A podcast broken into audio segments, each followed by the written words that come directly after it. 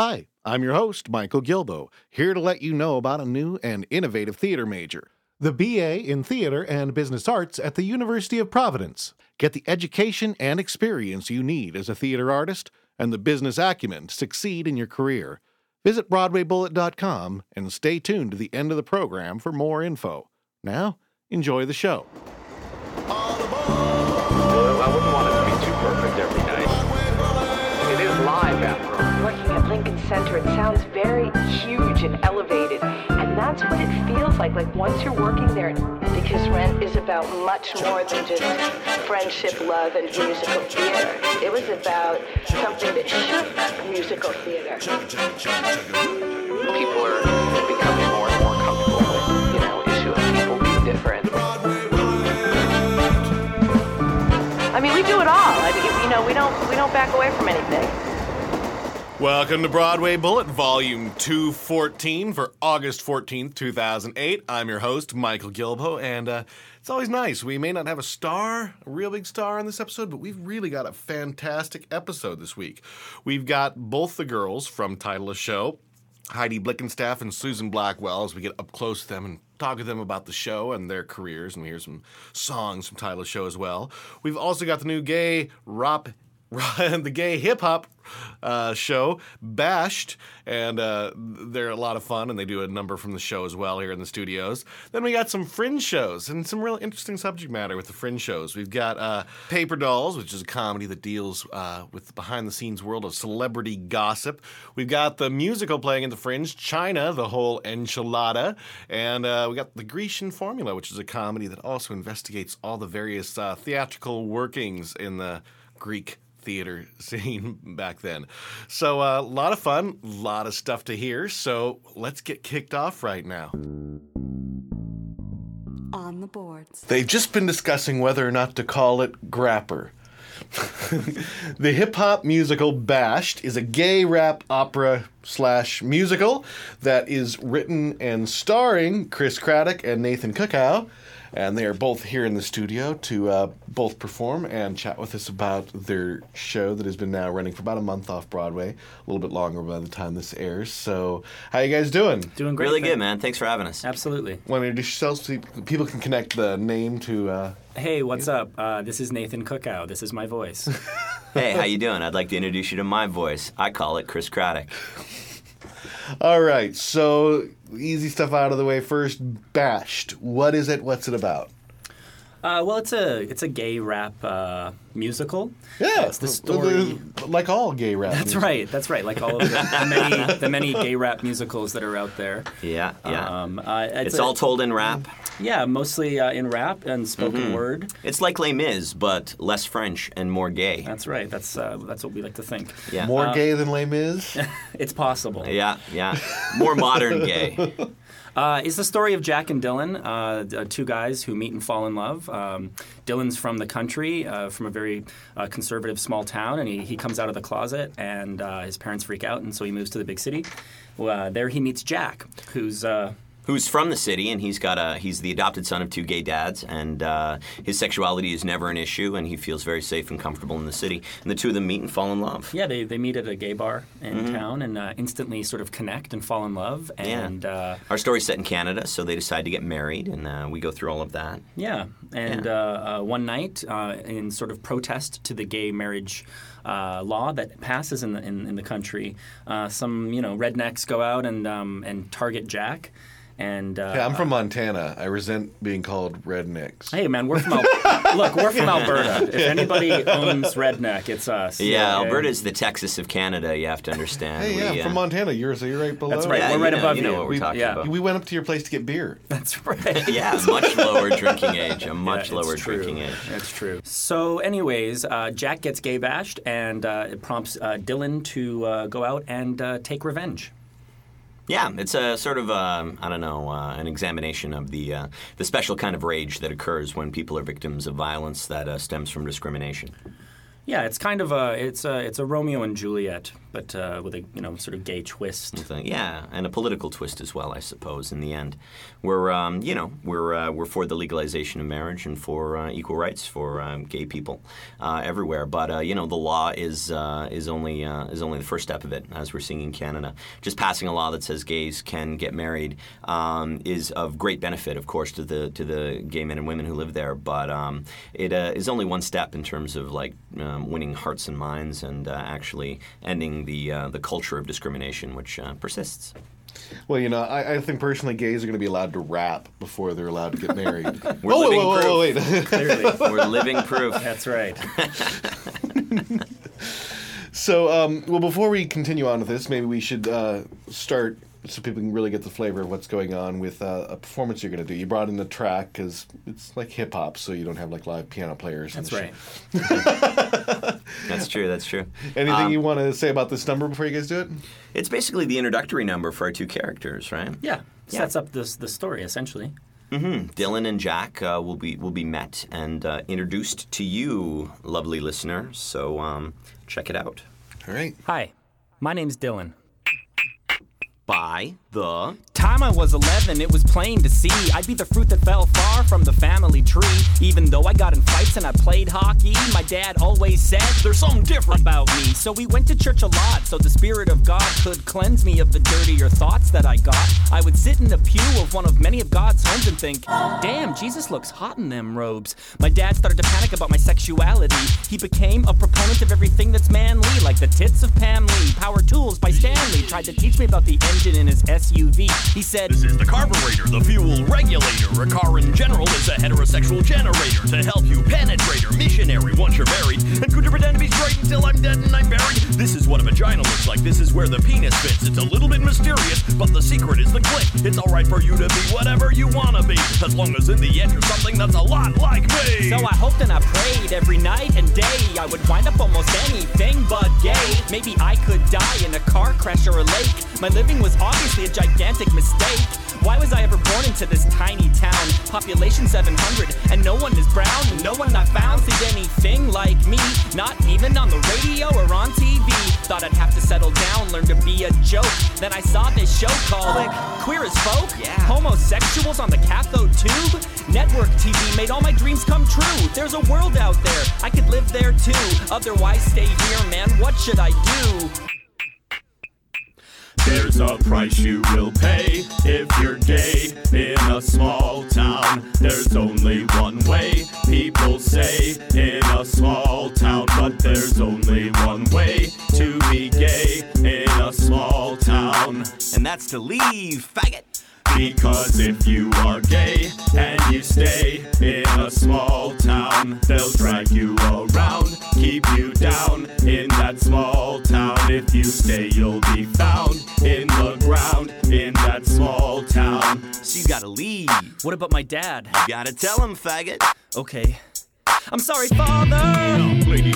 I didn't mean to hurt you. Let's never discuss. I didn't mean to make you cry, but tonight I'm coming out the closet. I knew you were a faggot from the time you were nine. I'd kill you if I could. You're no son of mine. You're dead to me now, and that's just as well. 'Cause you'll never get to heaven, so I'll see you in hell. I packed my bags that very day. I couldn't stay now. I was out and gay. I said goodbye to my crying mom. She gave me a hug, then she gave me a gun. She said, protect yourself, son, from that big, scary place. You say you are gay. I still hope it's a phase. Hey, still a man is a man, and a man's what I raised. So be careful. I will. I miss you already, Dylan. I miss you too, man. I love you. I love you. What was that? I missed that last part. What? We said one was from the farm, and that was Dylan, and one was from the city, with the bars and gyms, where the subway runs with a clickety clack. And if you asked him, he'd say, my name is Jack. Hey, how you doing? Being adopted wasn't all that bad. I never knew my mom, but I had two dads that wouldn't get too mad at the things that I did. And in recompense, I tried to be a pretty good kid. But the knot was growing up, and my pubes, they started showing up. My voice was getting lower, but my penis started growing up. I had to beat it down, sometimes twice a day. What I thought about while stroking was entirely gay. Huh. I am attracted to the male form. Pause. I consulted my dad about what had come to pass. One dad said, just be careful what you put in your ass. Oh, your dad's being crass because he thinks that it's funny, but don't listen to him. Oh, yeah, listen to mommy. Feeling sexual is natural. We'd be worried if you didn't. But you don't have to be gay. It'd be alright if you didn't. We love you as you are. Yeah, you can't fight fate. Besides, I read ninety percent of people are born straight. So if you feel you're one of them, well, there's worse things to be. You're not under any pressure to turn out like we. Like we practiced. It is much more okay to be gay in the city. There are clubs and there's tubs, so that life ain't so shitty. There are thousands of ways to be gay in the city. Oh, it's fabulous. We have a great we time. We do. There are all types of gays, different ways in the city. There are trendy cafes and there's shops that are thrifty. People go to the clubs even when they are fifty. Oh, but we don't. No, we're homebodies. Yeah. I remember the first time I went to the bar. I was only sixteen, so I tried extra hard. It took me three hours to decide what to wear. Dolce and Gabbana or the Republic of Banana. Got a fake I D that nobody checked. They just checked out me. Hey. And I was set. People think it's bad having two gay dads. I think it's nice. I'll never forget their advice. They said, gay bars are real fun. They can also be scary. So watch out for drug drinks and that chicken hawk Larry. People can be real dinks even if they are fairies. So be careful. Here's a condom. And some lube. And some poppers. And some ecstasy. Don't do meth. Bye. Fast forward through the next few years, I'm an out gay man and free in my fears. A thousand one night stands, a million drinks with friends. Being gay in the city, the party never ends. I'm the cock of the walk, I'm the belle of the ball. I'm the king of Gay Street and the best of them all. Everybody wants me and I'm good for a ride. But there's a hunger for love that I keep deep inside. I almost gave up already, though I'm only eighteen. But I put gel in my hair and I put on my tight jeans. And I go to the club to see what I can see, to see what destiny has for me. All right, as I mentioned before, I'm from Montana, and the song you talk about, you know, the only thing to do in a small town is leave. You know, in my experience, the real small towns in Montana, great places for gay people. Everybody just thinks of the strange little neighbor. They don't, like, mess. They don't interfere. Yeah, it's just... They're hard. Like, oh, they're just odd. Right. Oh, well, that's great. That's really great. I'm glad to hear that. It's, uh, you know, it's just hard to meet other odd people in the small towns. That's yeah. All. You live a lonely little odd life. Yeah, and I, I, I don't know. I can't speak to. Uh, I'm sure there's lots of lovely uh, uh, towns in uh, in Canada for uh, for gay people to live in as well. But um, we also have a lot of uh, a lot of uh, you know intense uh, conservative thought and uh, and religiosity in lots of our small towns, especially in Alberta, where um, where we're as conservative as um, as Hitler in a bow tie. Like we're really conservative. Uh, Ridge, ridge. Religiosity? Religiosity? Religi- Is that a word? I don't... It's cool, though. It's a nice Is it cool? Combo. Can I yeah. say that? No, it's I'm cool. I'm going to say that, yeah. You know you know who you're sounding like, and you're going to hate this? Uh-oh. Bush. Really? I sound like Bush? You know, he makes up all those words. Oh, jeez. Well, you know. I think Chris was doing it intentionally, though. I don't think... Bush... Yeah, I was kidding. I yeah, was Bush kidding. Doesn't do it intentionally. That might be a word, though. Religiosity. You're probably right. It's just that's my lack of vocab. We should Google that or something. Right. Listeners, please Google that word and email us here. So, so my big number one question here is, what got the two of you into rapping? You don't look to me, at least, you know. We're we're writer performers. We're uh, you know we, we do a lot of different other kinds of uh, uh, performing. We were working on another project together.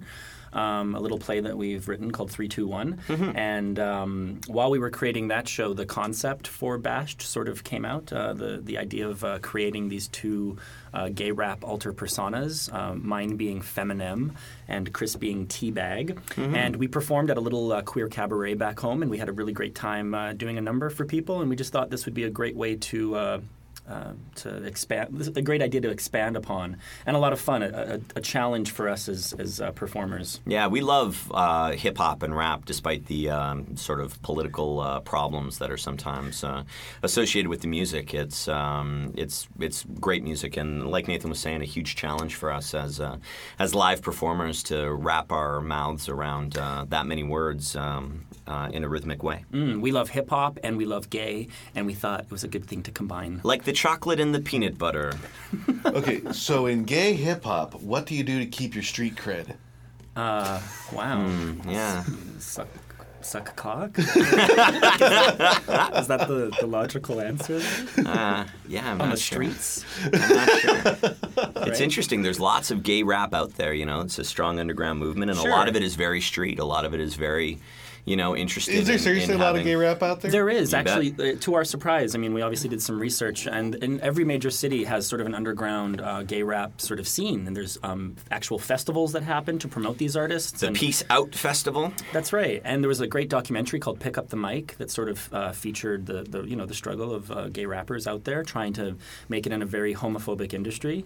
You're not going to find it in H M V, but the uh, the internet is uh, simply lousy with it. You can uh, you can check out lots of tracks on MySpace and stuff like that. It's a natural progression for hip hop, being you know a voice that sort of started for uh, uh, you know lower class uh, African Americans who didn't feel as though they had a voice because they didn't feel you know they didn't feel politicians or, or you know this sort of government really cared about their condition, and so it gave them empowered them to have a voice to sort of say where they were at with things, and uh, uh, it's just sort of a natural sort of evolution, I think, for you know a different minority group to sort of uh, to give them a voice. Well, you know how a lot of real rappers get publicity and stuff, and, and you guys should take advantage. The beef! Yeah, we thought you about... You gotta have a beef war! Chris and I have talked... well, we've, we've actually talked about either gay bashing each other out in front of the theater, maybe. Yeah, yeah, yeah. Sort of bashed, creator of Bashed, bashed, in front of Bashed. Yeah, yeah, yeah. Or, you know, starting a beef with uh, some major rapper out there, but uh, we were scared of that. Uh, scared of being shot.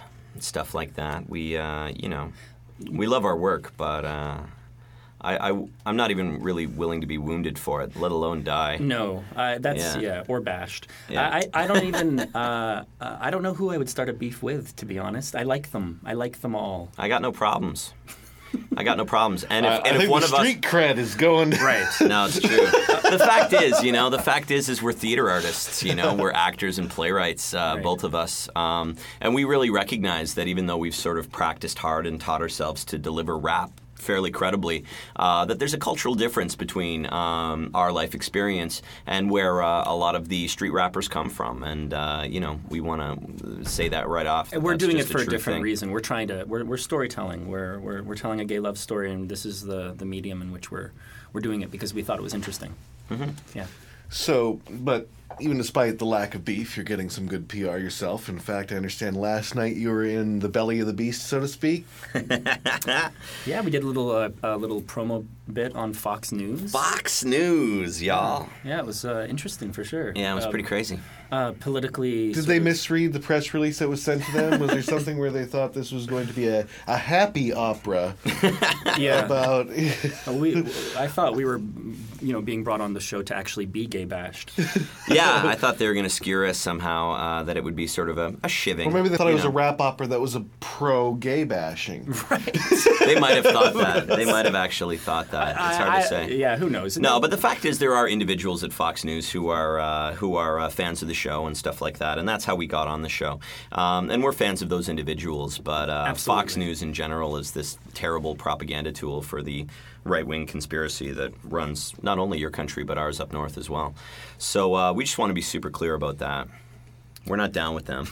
Uh, but, but, but we are down with uh, the good people. Yeah, there. Like I say, we're fans yeah. of the individuals. Sure. Um, however, it's got to feel nice to sometimes, you know, you know the big phrase that everybody always hates to be the fact that they're always just preaching to the converted. Mm. So the fact that you get to go on, you know, Fox News, there's probably a whole bunch of people going, holy shit, I think they've got gay people on. They probably were. And and to think of, you know, we reached a lot of uh, gay conservative insomniacs as well because Red Eye airs at three in the morning. So. Yeah. you know, there's probably some, you know, some of those guys watching, or... Yeah, that's an important uh, interest group. That's right. The gay conservative insomniacs. We could triple our numbers. Totally, totally. We're reaching out to you, gay conservative insomniacs. So uh, do you have anything else that's kind of like in the works? So you, you said you've done some other things, the three two one, and anything else you want to kind of chat about that's... in the pipeline, or? Oh, I guess really, you know, we're both kind of uh, focused on our show right now and uh, um, sort of uh, working that out. Yeah, looking forward to the touring opportunities that appear to be coming up uh, for around America and overseas and stuff like that. There are other projects, you know, that we're both working on at, at, at home, like uh, independently from one another. Mm-hmm. Like, you know, we're active artists and such with plays in the pipeline and blah, blah, blah, blah. Yeah. But we won't bore your listeners with all a of Bible that. Belt tour in the in the works. That'd be great, actually. That's the great thing about a show like this is that they can't send us to any backwaters, you know. They just, there is no way to send us to some sleepy little burg. It's uh, it's going to be major cities only. And really, I mean, the problem, you're right about the whole sort of preaching to the converted thing. You know, that that's kind of the nature of theater, because I think anyone who's going to go see a, a, a you know a gay rap opera probably isn't going to have a problem with gay.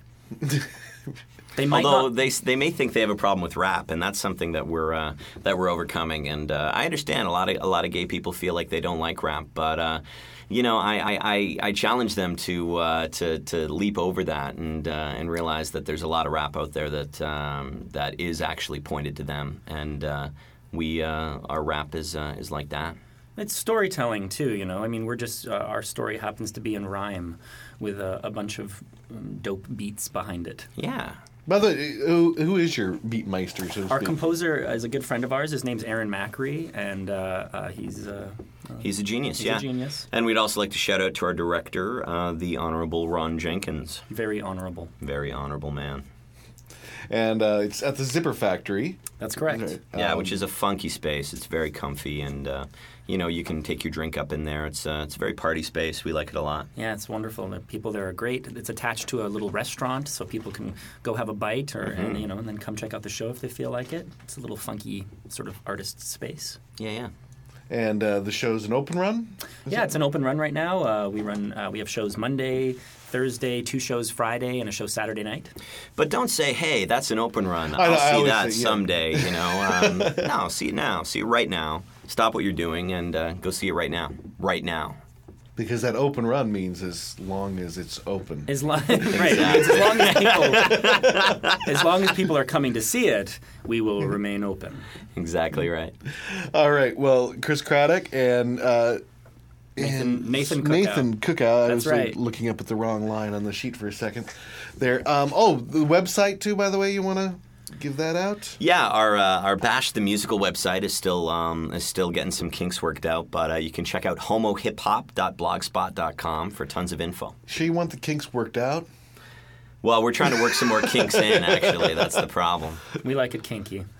All right. Well, thanks so much for stopping down. Wish you the best of luck with your run. Thanks and, for having uh, us. Thanks a lot, Mike.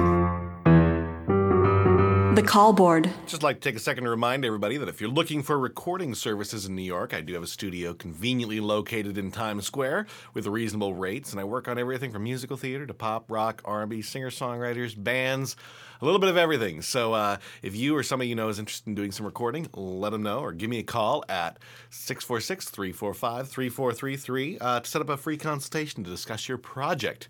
All right. Now, first off in the call board, Clay Aiken will return to the scene of his triumphant Broadway debut in the Tony Award-winning Best Musical, Monty Python's Spamalot, this fall. He will reprise the role of Sir Robin at the Shubert Theater from September nineteenth to January fourth of two thousand nine. There's a lot of other stuff in that press release, but I just could not bring myself to use the hyperbole that was used. Next, Shrek the Musical is currently preparing to begin previews at Seattle's Fifth Avenue Theater. Brian Darcy James, recently seen on the New York stage in Next to Normal and the Apple Tree, plays the lovable green ogre in the new musical based on the William Steig book and the DreamWorks animation film. Also, if you look, there's a couple places online where they have released the first photos of him in his uh, Shrek makeup. Looks better than I thought. Uh, now let's see what the musical's like. Next, the Roundabout Theater Company will present a Broadway revival of Hedda Gabler starring Tony Award winner Mary Louise Parker in January two thousand nine at the American Airlines Theater, directed by Ian Rickson, who will also helm the upcoming Broadway revival of The Seagull. The limited engagement will feature an adaptation of the Henrik Ibsen classic penned by Christopher Shin. Previews are scheduled to begin January sixth, two thousand nine, with an official opening January twenty-fifth.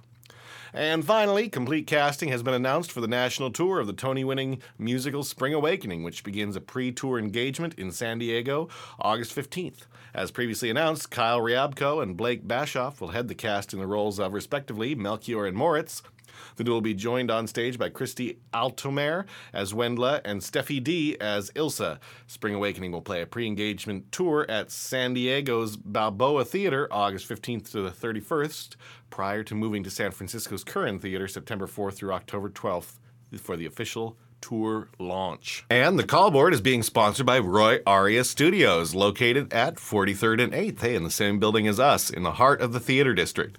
They've got tons of great rehearsal spaces, performance venues at a great price, and they've got a staff who has been involved in all aspects of production and truly knows how to help out however you might need it. The spaces are equity approved, and they're easily accessible by Port Authority, Penn Station, and all subways. Feel free to give them a call at two one two, nine five seven, eight three five eight or send an email to bookings at Roy Arias Studios for any inquiry or to view the spaces. Up Close. All right, well, a couple weeks back, we had a chance to talk to Hunter Bell and Jeff Bowen of the new Broadway show, Title of Show, and now we get a chance to talk to the, uh, to quote a song from the show, the secondary characters, but by no means secondary in any means. We've got Heidi Blickenstaff and Susan Blackwell here. How are you guys doing? Good. Well, thank you for having us. Hi, Michael. You want to introduce yourselves quickly so people can connect the voice with sure. the name? My name is Susan Blackwell. I play the role of Susan. And I'm Heidi Blickenstaff, and uh, I play the role of Heidi in now, Title of Show, the musical. Now, you know, we're working on, everybody's working on the marketing. It's one of my favorite shows, and it's not just for theater geeks. However, one, one thing that I'm really excited to talk to you about is I do think both of you have stories that I think are y- your own life story, and how you got to this point, I think, is something inspiring for all the aspiring theater geeks out there, I would think. So uh, I'm kind of curious. The show, of course, is about about your journey to Broadway and each step of the way as it hit, you know, the right. big music festival and the yeah. and off-Broadway at the Vineyard. Mm-hmm. And uh, your stories are very different very. as actresses. Yeah. yeah, I mean, I, um, I'm originally from California, from Fresno, California. Give a shout-out to the Central Valley. Fresno. And um, I was in showbiz really uh, my whole life. As a child, I started when I was about seven and uh, did all kinds of uh, community theater and um, went to a performing arts high school and just knew that I always wanted to do that, and ended up going to Duke University and graduated with a degree in drama. And then literally, like a way back to then quotes, I packed up a U-Haul and came to the city, and I was pretty lucky in that um, kind of uh, became a part of the theater workforce um, rather quickly, and it wasn't long. I waited tables for about six months at Ellen Stardust Diner. I was a singing waitress, Susan. It's true.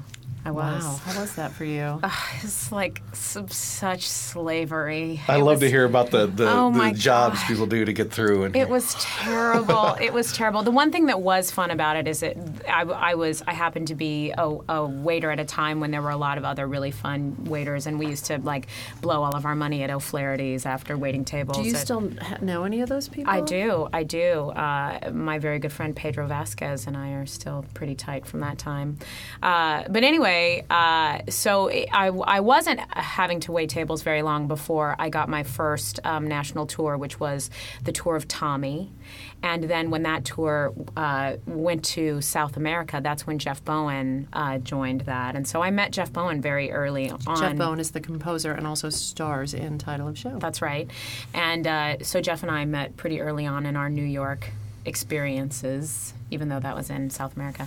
And uh, uh, we stayed friends, and I continued to kind of do uh, national tours. I toured all through my twenties, and, uh, you know, I was always kind of I was always sort of what you what you see. And for those of you who have never seen me, I'm kind of this like I'm a big old school Broadway belter, and I was. I was understudying roles that the roles were like thirty or forty year olds, and I was twenty-two. So I'm just now growing into parts that I was that that I'm actually age appropriate to play. So it took me a long time to kind of get right for things, and consequently, I did a lot of understudying and a lot of ensemble work, which was great. And I cut my teeth out there on on some really nice production contract, fancy, splashy national tours. And then when I turned thirty, I kind of drew a line in the sand, and um, I said, I don't want to. I don't want to keep touring my life away. Uh, it was great seeing the country and seeing the globe. I had really wonderful experiences out there, but um, I decided I wanted to start playing roles, and so um, I stayed home in New York City, and uh, I worked various jobs, which included temping for Susan Blackwell, who Lauren. At that time worked in an office, and I rule with that. Yeah, totally. God, she was she was a mean boss. No, she wasn't. Not at all. She was awesome, and I just did like data entry and like vetting files. um, anyway, I did all kinds of. I mean, I coat checked, and I was a toy demonstrator. And, I mean, you name it, I did it. And and um, I stayed home, and I slowly started amassing small regional uh, supporting roles and then lead roles. And um, and then somewhere along that line, I, I met these monkeys and started doing Title of Show. And um, it was... It was genuinely like a labor of love. It was something that we all we we knew it was special, and we loved doing it, but we had no uh, foresight to know that it would actually be something that would um, make money and possibly make us money. And um, we just kind of did it because we couldn't not do it, and we really enjoyed each other. And there were breaks in between, and I was lucky enough to do Meet John Doe at the For- at Ford's Theater in Washington, D C, and I just won a Helen Hayes Award for that, which makes my yeah. head pop off. She's so fancy, ladies and gentlemen. I'm so back up, people. I'm Mister so, and I'm Missus Super Listener. Fancy. She's super fancy. uh, yes. No, but but it's been it's been a great ride, and and um, you know it's it's a career that keeps spinning and spinning and spinning, and I've managed to sort of stay in the game. But my favorite project to date is playing myself in Title of Show. And, and like I said, I, th- I think a lot of actresses and actors should, you know, take a lot of inspiration, you know, at. You've been trooping along and now really got the role. You know, every time they see that brand new newcomer that's come to New York and all of a sudden gets like three roles, and it's true. I mean, I think that is definitely not normal for for you know someone to graduate from college or be plucked out of high school and and for them to have you know their career handed to them in a golden basket. I I don't know many people that have that story. You know, I have to say, not in a, in a squashing listener series, but I've interviewed a, so many people on the show that that kind of was their experience. Really? That, you know, that they did come yeah. here, and it just happened very really? quickly. And, well, and I've always kind of, I've always wondered with the thousands and thousands uh-huh. of actors how a newcomer ends up with like two or yeah, three, you know, major things right are, away. What you, how you type. If you're a young person and you look like a young person, and, and if the planets align, yeah, it's mm-hmm. you know what opportunities greet you if you're prepared to receive those opportunities. That's right, too. It's hard and, to say. Yeah, I know. I mean, I'm I'm very grateful that this is sort of happening to me a little later than than most. I remember somebody said to me when I was so anxiously awaiting, you know. I never wanted superstardom, but just I was anxiously Something awaiting success. Yeah. I, I wanted that moment to happen, and and I remember I was I think I was on tour somewhere in some state in you know the United States of America, and I was at a bar with a girlfriend, and she said, you know, if you haven't made a name for yourself by the time you're twenty-two, you can just forget about it. And I, I heard that, and I was like, that's a bunch of bullshit. And it's funny now that this is happening, and I'll say it loud and proud. I'm thirty-six, and I. You know, I really have a unique um, appreciation for it because it was not easy. Um, I have, I have, you know, struggled. I've had a lot of sadness. I've climbed. I've gotten my nails dirty climbing that mountain.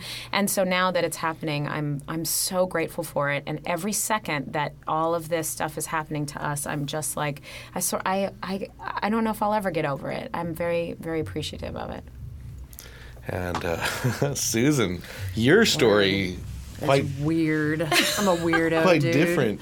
Yeah. Now, to quote again, to quote the show, did you ever think you'd be singing in a Broadway musical. Um, I would not have predicted that for myself. I can say that. Um, I'd like to sing. I enjoy singing. Uh, I don't, I'm not, a, unlike Heidi Blickenstaff, I'm not a gigantic Broadway belter. Um, but I enjoy singing, and now I enjoy inflicting it on audiences eight times a week.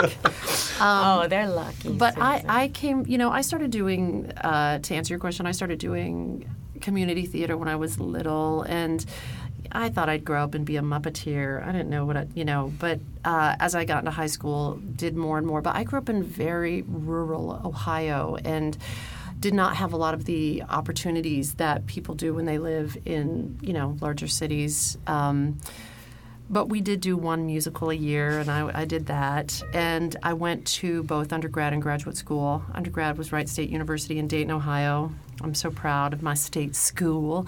And uh, I really did, I wanted to be an actor, and I felt like that was the thing that I was good at. When I got Uh, done with graduate school at the University of Minnesota, I went into the acting company at the Guthrie Theater in Minneapolis, and my graduate experience and into the Guthrie was purely classical. Um, that was my jam. I'm a completely classically trained actor. Yeah, suck on that. And, uh, and after I had uh, been at the Guthrie for a few years, I decided to move to New York, and I... I think I was here like two weeks or three weeks or something, and was cast in an off-Broadway play. And I was like, I'm set. I'm going to be fine. And the whole time that I was doing, you know, off-Broadway plays and stuff like that, I was also um, temping uh, in offices. My first temp job was at Banco Santander of Puerto Rico. Somehow they awesome. had gotten confused, and they thought that I was bilingual.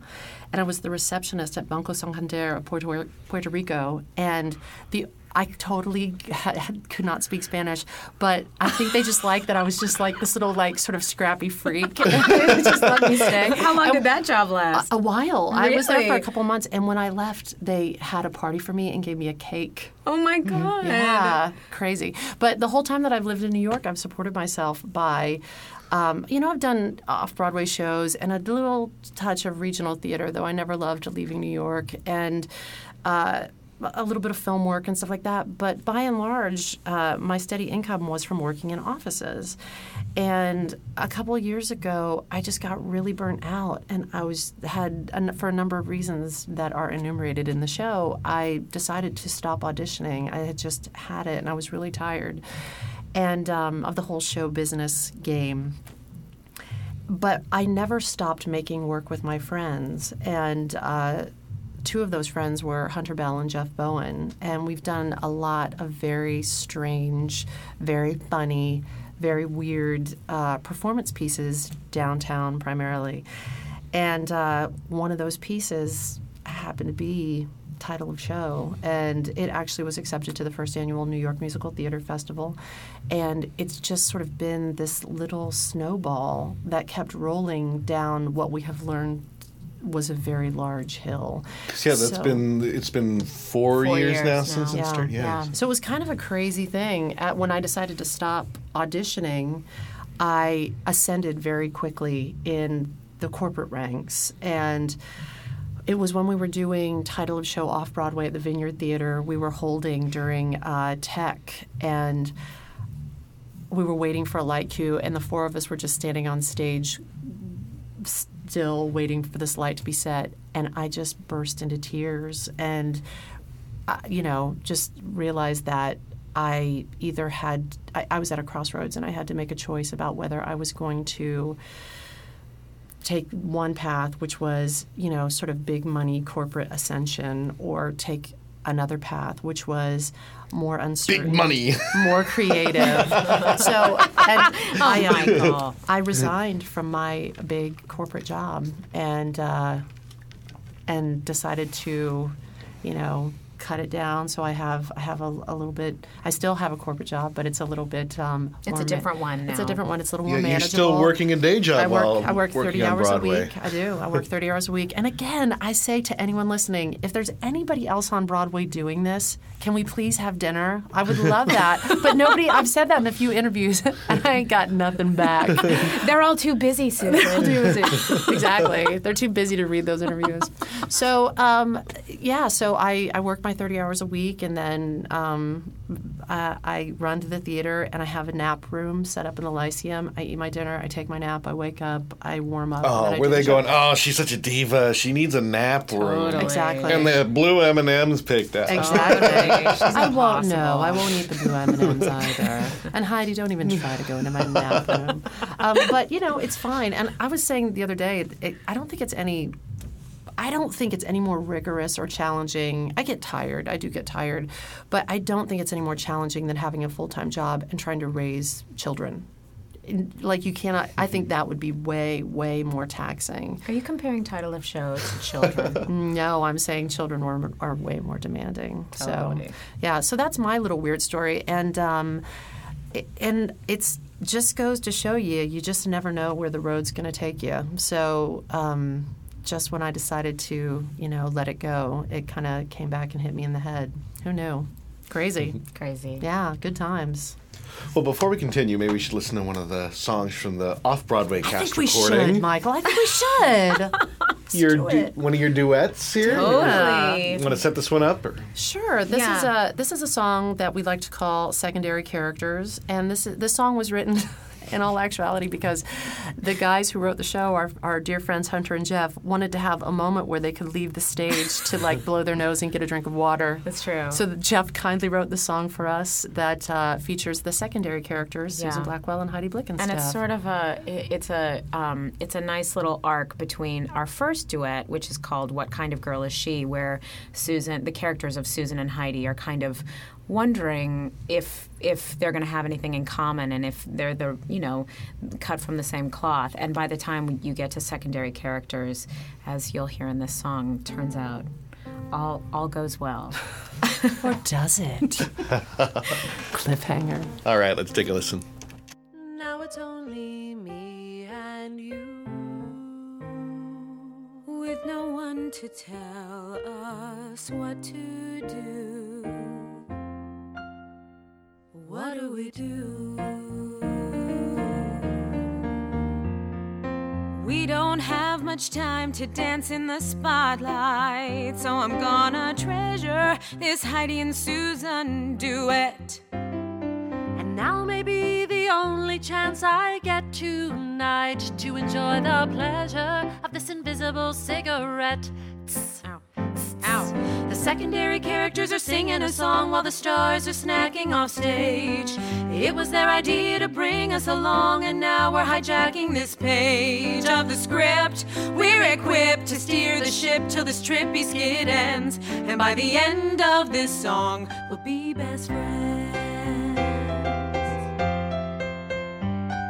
I want to apologize for any weirdness. Me too. It can be really scary being the new kid. I bet. I'll bet you bet. I do. I bet. And I also want to say that after all we've been through, I'm so glad we've met. I feel the same way, baby. baby. The secondary characters are calling the shots while the guys are being stored in the wings. We've been left in charge of it all while the plot's unfolding like the Lord of the Rings trilogy. It'll obey you and May to the very end. And like Frodo and Samwise, you'll be my best friend. My best friend. Sing! Hey! My best friend. Yeah! I said on and honey. I said on and honey. I said on. I dream on. I dream on. I dream on. Whoa, whoa, whoa. Sorry. Hi. Wow. Sorry. Hi. Hey. What's uh? What's going on?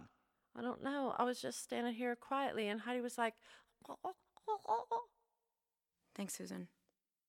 That kind of, speaking of the soundtrack for the moment, uh, I know that there have been a couple new things added in the show, and I saw it. Uh, that I didn't recognize from yeah. the numerous times I've listened to the cast album. We like album. to keep you guessing, keep you on your toes. Keep it fresh. Have you heard if there's going to be a new version recorded or the new songs I, cut and added on? Or? I've heard that that is a, is a filthy little rumor going around, but no one official has come to us yet with that news. So I know it's something that we, of course, would welcome, and I'm, it would be totally fine. I had an idea the other day in the shower that I haven't told anybody. Tell, I'm tell, tell us you. now. It's an exclusive. You got the scoop, Michael. Um, I thought it'd be great if we did uh, a new recording and we did a live recording. Oh, that's a good idea. Just a full-on live recording. Wouldn't that be crazy? I don't, That'd be has, fun. Has other, have other shows done that? I don't know. Uh, actually, Passing Strange just did. did. Oh, really? Yeah. Is that uh, the, they recorded the their cast album. Spike Spike Lee. No, they did no, like the, a... That's a, no, but the, their totally cast different. album was also recorded live right? during the show. Oh, so, see, you oh, think you have idea. a new idea, and then turns There's out the zeitgeist new. bites you in the ass. Hey, the new idea was... To, you, Tyler's show's pretty much ruined, I think, the Inside Made a Musical for... for every writer for the next ten years yeah. who wants to write about writing. You know what, though? This is what I want to say. There, I, I was... I was, you know that book, There's a Monster at the End of This Book? No. What, starring Grover? Oh. That was, it's like a fantastic, a it's a golden mine. book, and it's for yeah. kids. I yeah. loved it when I was little. And uh, I was I'm revisiting that book recently, a little late night reading. And uh, I was like, this is totally Title of Show. Through the whole book, he's aware it's a book, and he's he's manipulating, trying to manipulate the book in different ways, so you can't get to the end of the book because purportedly there is a monster at the end of the book. I, I like, now I'm remembering I was this. like, this book is very Title of Show, so, yeah. you know, there's no new ideas. No. It's just how you express those ideas. Grover did it first, Michael. Grover did it first, baby. Well, now, speaking of the move to Broadway... Um, How has the transition been? Have you noticed a difference in the audiences, in the house, and how you play yeah. the show? I mean, it's, it's four people, four chairs, and yeah. I mean, I have to say, I um, I definitely had uh, fears that it wouldn't, um, that somehow it, it wouldn't be a good fit. I think all of us were were um, kind of crossing our fingers that all would go well, and um, much to all of our uh, delight, I, I really feel like this is such a wonderful. wonderful end to the story. I mean, um, there were certain aspects uh, of the show when we did it at the Vineyard that weren't as as satisfying as they are now that we have reached the Broadway house. Like, for instance, oh, I shouldn't. Oh, I, I'm, I'm not gonna. I I, mm-hmm. I don't know if I should. No, I, I won't should. spoil it. Never mind. But mm-hmm. there's something that happens at the end of the play that I felt like did not work as well at the Vineyard, and now that we've completed the journey and we are in the Lyceum Theater on Broadway, um, it makes so much more sense. And and Um, you know, the audiences, I, I was worried that um, somehow uh, we would feel like, oh, God, we're missing that orchestra and we're missing that that lush ensemble and we're missing all of that stuff. And when we got in the space, I was like, we're not missing anything at all. On the contrary, I think I think the five of us fill that space exactly the way this show is supposed to fill that space. And I don't, I mean, I look out into people's faces when I have... The fifth being your accompanist. That's right, Larry yeah. Pressgrove, who we couldn't make a move without. Hi, Larry.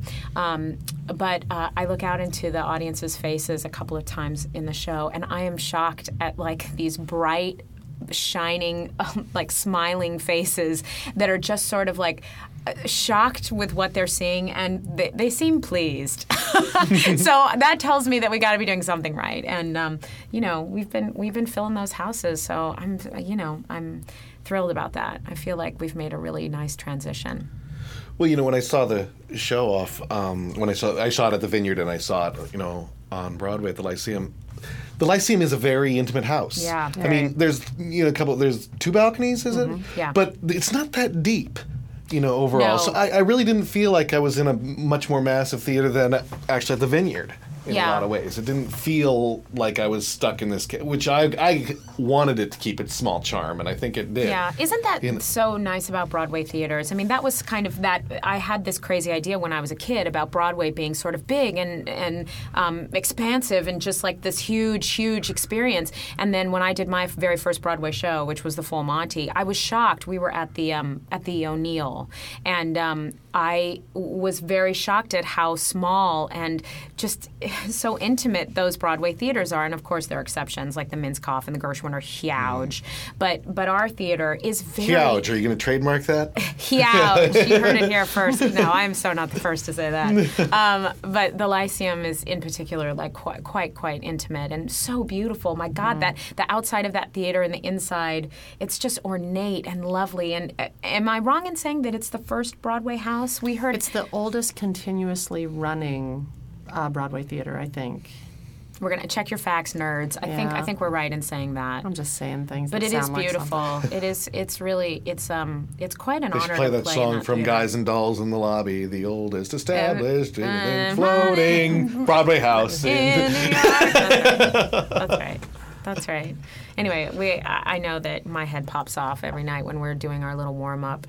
Uh, forty-five minutes before the show starts, and I look out into the house with all the lights on, and I look at the boxes and just how it's beautiful. Oh God, it's just so it's gilded and lovely. I feel and very fortunate to be there. It's a beautiful, it's a wonderful beautiful theater. theater. Yeah. So, uh, Susan or or uh, Heidi, it's Heidi's song. So we're gonna play another song here from the soundtrack. I'd like to introduce it. You you you do that. So this is a song that Heidi sings uh, near the end of the show. Would you call this the eleven o'clock number? I, Not to put I, that pressure yeah, on you. I think I think it, classically this would be called the eleven o'clock number. She's pretending it, to smoke a cigarette. Yeah, here. even though it happens at like the nine thirty number. Even though it happens at nine thirty, we'll call it the eleven o'clock number. Go, Susan, go. This is a, a song that Heidi sings. That this is actually. I've said this before, and I'm saying it again now. Um, this really is one of my favorite moments in the show. It probably is my favorite moment in the show. Um, I get to come out on stage and sit with my friends and watch Heidi sing this song from the side. So I sort of watch her in profile sing this beautiful song, and it is um, largely autobiographical and... Um, not to raise everyone's expectations, but she sings it wonderfully. And it's called A Way Back to Then. Yeah, and, I, and this is definitely that song for every every person who's been yeah. around doing theater for a long time here. Yeah. Yeah. So this is Heidi Blickenstaff singing Jeff Bowen's composition of A Way Back to Then. Thanks, Susan. All right, let's take a listen. Dancing in the backyard, Kool-Aid mustache and butterfly wings, hearing Andrea McCardle sing from the hi-fi in the den. I've been waiting my whole life to find a way back to then. I aimed for the sky, a nine-year-old can see so far. I'll conquer the world and be a star. I'll do it all by the time I'm ten. I would know that confidence if I knew a way back to then. So I bailed on my hometown and became a college theater dork. I was eastbound and down, moving to New York. So I crammed my life in a U-Haul to find my part of it all. But the mundane sets in. We play by the rules and plow through the days. The years take us miles away from the time we wondered when we'd find a way back to then. And when you least expect, opportunity walks through the door. You suddenly connect with the thing that you forgot that you've been looking for. And there you are, right in the middle of what you love, with the craziest of company. You're having a kick-ass time and being who you wanted to be.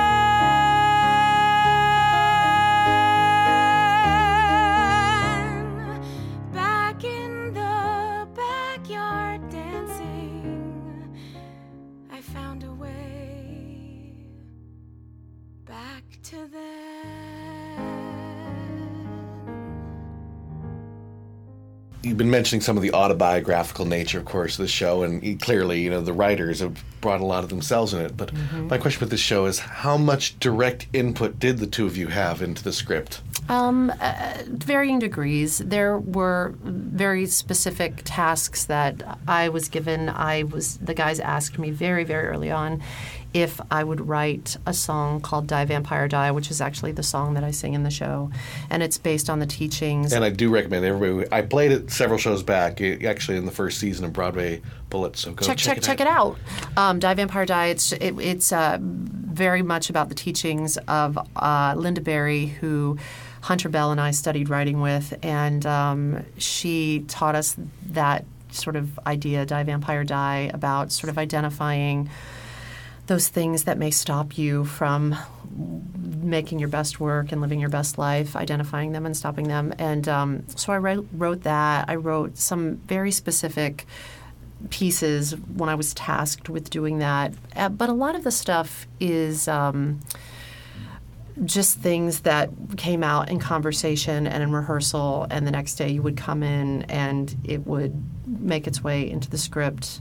And I will say that the yeoman's work of braiding all of that together really did fall to Hunter Bell and Jeff Bowen and our director, Michael Barres, who acted as sort of a dramaturg as well. And they just were so, I think, just very smart and very, I don't know, I don't even know what word to describe, just fastidious about mm-hmm. about making sure that, because it's a complicated little structure. Mm-hmm. This piece has a complicated little structure, and um, I think they did a, a great job with that. Yeah, yeah. and uh, uh, there were there were a lot of things in in in the show that, like, Hunter would come in with scenes that um, you know had happened in real life, and he would have boiled it down to a tight you know scenelet. And um, a lot of times we would we would read it around a table, and um, and then Hunter, I don't know I don't know how writers do this, especially when they're in a highly collaborative atmosphere, when his work is just being, um, you know, we love him and we support him, and we also know how good he is, so there is a lot of trust there. But there were times when we would say, can I say this instead? Or I wouldn't say it like that. How about this? And um, and both Hunter and Jeff would have to, um, you know, put that ego aside, because we are playing ourselves. And we have intimate knowledge not only of ourselves, but of what exactly happened to us to get us to that scenelet. And um, And most of the time, both Hunter and Jeff were very generous with um, letting us say what we wanted to say within the parameters of what the scene needed to do. And um, so in that respect, that was new for me, because, like I said, I come from a world of kind of more um, big production theater where no one ever asked me what I think. And, um, I mean, literally no one ever asked me what I think. It was about, a lot of times I was a replacement, and the show was already in place, and I fit the costume and went in, and, you know, there I was in Jekyll and Hyde on tour. And this was really the first time that I was asked to collaborate, and I was asked to um, formulate an opinion about not only the things that I was involved in, but if something wasn't working, there would be moments where it was like, I, let's talk Talk about it. And um, consequently, I have completely developed um, something in me that had never been there before, which I am so um, thrilled about. And for better or for worse, the new projects that I'm lucky enough to be a part of now, I am much more likely to want to collaborate because of this experience. And I sort of feel like, because I've been in it with these super, super smart people, I um, I know about really basic structure now, and I have an opinion, and I wanna I wanna say what's what now, which is thrilling. That's it's really fun to be um, to to know you have a voice, and that's totally new for me. I, I had made a decision um, some time ago that I and it was part of the reason why I sort of wanted to step off auditioning, which is I just wanted to do work that I loved with people that I loved and respected, and knew that from a collaborative standpoint they had my back. And um, when so you made that decision, did you ever think that Broadway was still in your cards? I, I didn't think like that. I wasn't thinking like that because I guess so. No, I guess not. Um, but I just knew that I, I had very specific ideals about if I was going to do creative work, what that how I would make those choices about what those projects were going to be and who those collaborators were going to be. So, um, but how thrilling, to mm. your point, how thrilling mm-hmm. to get the opportunity to make something on this level mm-hmm. and to see work through for such an extended period of time with collaborators. And those relationships have really deepened over time. It's amazing. And it's, you know, with collaboration comes conflict. And that we knew that we didn't want to be behind the music, meaning we didn't want to garner all this success and adulation and then, you know, shortly down the line have the wheels come off because of infighting and have the band bullshit. Break up. Yeah. So um, we have taken it as a challenge, and sometimes we do better than others, to use it as an opportunity also to, you know, when, when issues do arise, to meet them head on and resolve them clean as you go, if you will. And um, sometimes we're better at it than others, but uh, these are people that I think we've I've had in my mind that, and we've said to each other out loud, that we want to collaborate with for a very long time. And when you say, I want to collaborate with you for years, you treat each other differently than I just want to collaborate with you on this project and it's more disposable. Mm-hmm. Um, so I don't know what I was answering when I started talking about that. But wow. I, I think it was something really important. Well, I mean, not only do we do this Broadway show together, but, you know, we also want to continue having Thanksgivings together. So we will we will work very hard at, you know, making a tight Broadway show for y'all, but also uh, making sure our friendships are happy and healthy as yeah. well. Well, hopefully you're having Thanksgivings together while still doing the show. Hope so. Come on, come on, come on. And on that note, uh, we probably should wrap up. I know you guys have a very busy schedule going on, but I go th- do Title of Show at the Lyceum Theater on forty-fifth Street. Michael, thank you so much for having us. Thanks, it was Michael. Great to be here. All right, thanks so much, and best of luck with your run. Thank thanks. You. On the boards. A new show playing at the Fringe, Paper Dolls, uh, deals with the world of uh, oh, semi-legit daily tabloid newspapers.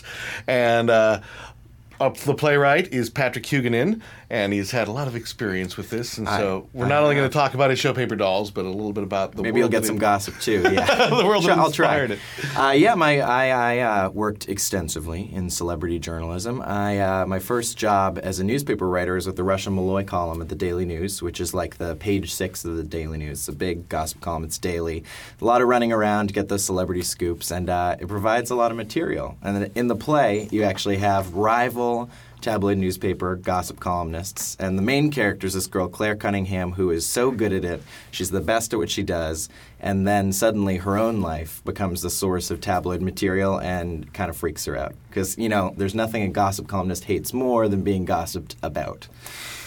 So that's sort of that's sort of the deal there. And uh, yeah, it's, you know, it's an industry that has all the little you, you meet all these sort of ambitious and cunning journalists, and, you know, they have their rivalries and their romances, and, you know, there's a lot that goes on behind the scenes that's pretty interesting stuff.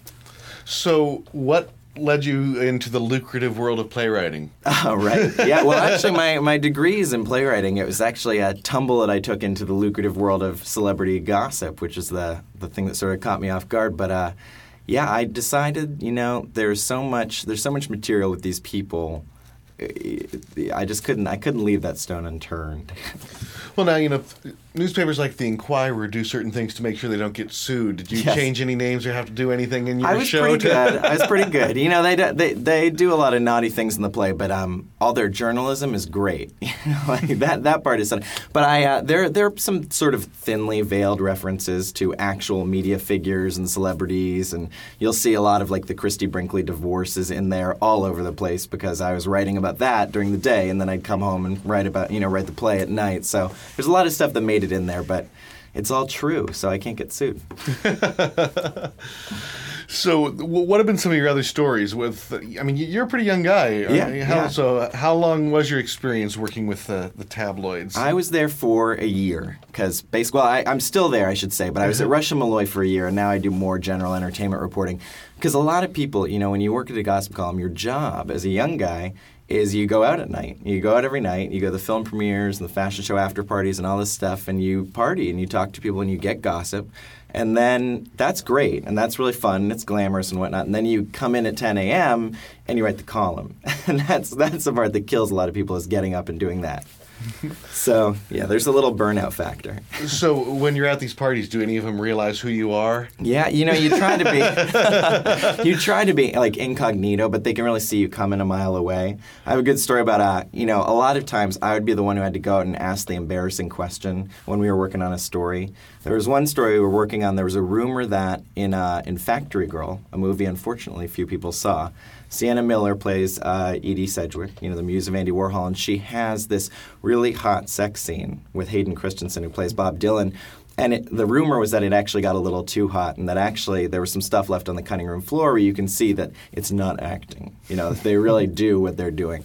So, of course, they send me out. This is like, I don't know, maybe like we, month four or something, to go find Sienna Miller. And I had to ask her to her face, you know, did you have sex with Hayden Christensen for real? And, you know, I tried to phrase it in like a nice way. I was like, yeah, I loved Brown Bunny. There's a strong tradition of having sex on film. There's nothing wrong with it. But her publicist is also the publicist to like Lindsay Lohan and all those other like troubled Hollywood bad girls. So she sees me coming a mile away. I mean, and before I can even get the question out, she's sort of like, oh, Patrick, it's so good to see you. Meet Sienna's mom. So they know. Sometimes they can just shut you down right at the door. So how long has Paper Dolls been in the works? It, the- Yeah, I started it in uh, January and uh, applied to the Fringe, assuming that I would not get into the Fringe. I thought the play was a mess, but I assumed that people maybe when they're reading it would only read like the first thirty pages, which were pretty okay and pretty funny. And then uh, and then I got in, and I found out on a day when I was home deathly ill from work, which turned out to be a godsend because it was a Friday, and I basically picked up the play and started rewriting it and didn't stop until like Monday afternoon. And ever since then, it's been in, it's been in production. So how do your colleagues feel about the show? They're good. Well, one of my colleagues, there's a, my, my close, the person I work with most uh, at the Daily News is Joe Piazza, who's another columnist. And we work a lot together. We do different blogs for like Fashion Week or the Emmys. And she sort of, uh, she didn't know I had even written the play until she got the press release about it. And she said, oh, hey, you wrote a play? And I was like, uh-huh. And she's like, is it about me? I was like, no, no, no. And she's like, okay, cool, I'll write about it. So they've been supportive. So now, are, are you producing this yourself as well, or did you find? I'm not. Producers? I have. Uh, I have two production companies actually working on. Uh, one is called Lively Productions, and the other is Metropole Incorporated. And they're both, you know, godsends. I could not have done this without them because, you know, Metropole Incorporated have actually produced Fringe shows before, which is like so great to have someone who knows the deal with what that festival is like, because it's great and it offers you all these opportunities, but it's also a little bit of a free for all. You know, you share the theater space, you elbow your way into your storage. You know, it's like, it's a, it's sort of like college. Were you were you extremely involved with like, you know, the rehearsals, casting, and production, or did you kind of let the production companies take their thing? Or you know, how's... two of the, uh, the the main character and actually her nemesis in the show were in my mind when I wrote the show, so they were on board. It's Jen Jamula and Allison Goldberg. And then uh, we found this, you know, our marvelous director, Gay Taylor Upchurch, and I sort of said to her, you know, well, you should you should really be the one who casts these other two roles. Um, and we, we auditioned a lot of people, and we actually ended up with two people, Billy Magnuson and uh, Ashley Morris, who both went to North Carolina School of the Arts with G T, and they're fantastic. And uh, Billy Magnuson, you know, he has like the sort of stud role of the play because he's the movie star brother of the main character, so we needed someone really good looking. And he, for anyone who watches daytime drama, he's on As the World Turns. And he plays this guy who's, I call him cougar bait on the show. Like, his whole plot line revolves around sleeping with his mom's best friend. It's great. But anyway, to answer your question, I was, uh, so I, I was semi-involved. But, uh, you know, I love being able to hand it off and have it be out of my control. Like, now, right now, as we speak, they're doing the tech rehearsal. And it's really, I realize that I actually won't see them again until opening night. So, whew, it's, uh, you know, I'm I'm done. Now, the difference between the New York Post and the Inquirer. I'm gonna. Well, you want to throw the Daily News? I work at the Daily News, so I can't speak about the Post. Well, you know, okay, the Inquirer. First of all, the Inquirer is a, a weekly. I would say it's more online with those like supermarket checkout magazines. Like, you know, it's up there with um, like Star and th- those kind of like sort of tabloidy magazines, which are marvelous and I adore. And I actually read a column about those called Newsstand Junkie on Fridays. But uh, the the Enquirer is so fascinating because it actually gets the best celebrity gossip, and everyone just brushes it off like no one believes it because half the time they're writing about like alien babies in a cave, so no one no one thinks that. Bat Boy, oh, the yeah, musical. Exactly. That, didn't that come out of the Enquirer? Yeah. I mean, like yeah, see, and that was true. It turned into a musical, but. Uh, They, you know, people people read it and sort of take it with this huge grain of salt, and then they actually break a lot of celebrity news in that thing. And when I was writing the column, we would like read it avidly, and then we would actually pull out a lot of the gossip and use the resources we have in a newspaper to report it. And sometimes it would be like this stuff that was like so defamatory or like seemed so scandalous that you couldn't even really write about it. And then four months down the line, it would totally turn out to be true. It would become like accepted fact. And you would look back and say, oh, yeah, the Enquirer was right about that. Uh, where does Richard Gere and the gerbil fall? You know, that was before my time. I think he, I think he denies that. Yeah, I think so.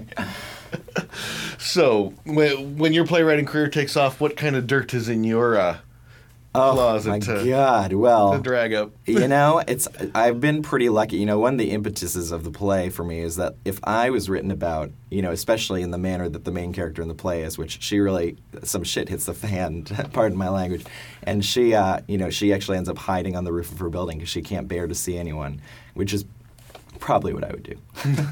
So dirt on me, dirt on me. I mean, you know, actually, when I went, when I got the job at Rush and Malloy, I was vigilant because, you know, there are all these websites like Gawker dot com that write about journalists, and they're always pulling stuff off people's Facebook profiles. You know, they always find that picture of you, like, doing a keg stand, naked, you know, like, they, they find stuff like that. So before I went to my first day of work, I untagged myself in all these photos where I was, like, lying on the floor eating a sandwich or, you know, like, this stuff where I was like, we'll just leave this behind. I'm an adult now. Now, I think a lot of the, the people that really get the the most bad image in the public are the photographers mm. um, in, yeah. in this group. And, I, and I'm curious kind of your experience. Do you know some of these photographers? Yeah, and, absolutely. And, and, and how different is your job from the photographers? You know, paparazzi get a lot. They get a bad rap. And, uh, you know, it's it's really funny. Whenever I go to L A, it's like, a, it's like I'm an exchange student there. I feel like I'm in a foreign culture because the paparazzi there are so extremely different from New York. I mean, in New York, celebrities actually have some degree of privacy. And uh, in L A, oh my God, I remember I was there for the Emmys, and I just saw this like flickering ball of light coming down the street from like three blocks away. It's just like fifteen people ringed around someone who I can't see, and they're just moving, you know, like this in one unit. And the flashes are going off like crazy. I mean, it was like that New Year's Eve ball that drops in Times Square. This is what it looks like. And they come close to me, and I sort of start following, and you can peek into the middle. Like I stand on my tiptoes and look over the ring of photographers. Paris Hilton's in there, you know, and I'm like, ah, uh, ah, uh, I see how this is. So they, you know, they, they, they yell and scream and, you know, elbow their way to get these shots. And uh, it's, um, you know, I, I'd like to think that I'm like a little bit more genteel. You know, I try to, even when I'm asking something really offensive, I try to be sort of like uh, charming about it. Or, or give, you know, you can always say, well, no, I don't want to talk to you. Um, where you can't always say, no, don't take my picture. Well, besides the one where the publicist kind of, you know, kind of uh, cock-blocked you yeah. on, on the question, what are some of the more uh, offensive or embarrassing questions you've been forced to ask somebody? Well, um, you know, when when Anthony Pellicano was going to trial, This was this is no one in Hollywood wants to talk about Pellicano, who, for anyone who doesn't know, is this private detective that was just convicted of like wiretapping clients' phones or the, the phones of people that his clients were suing. I mean, he was really he did a lot of stuff that was, or he was accused of doing a lot of stuff that was not exactly legal, and he just went to a huge trial for it. And uh, you know, I would I would go out when he was going to trial and be like, well, who can who can I ask about him? And uh, Mike Myers had actually had a run-in with him, Austin Powers, you know, back when he was going to do the Sprockets movie.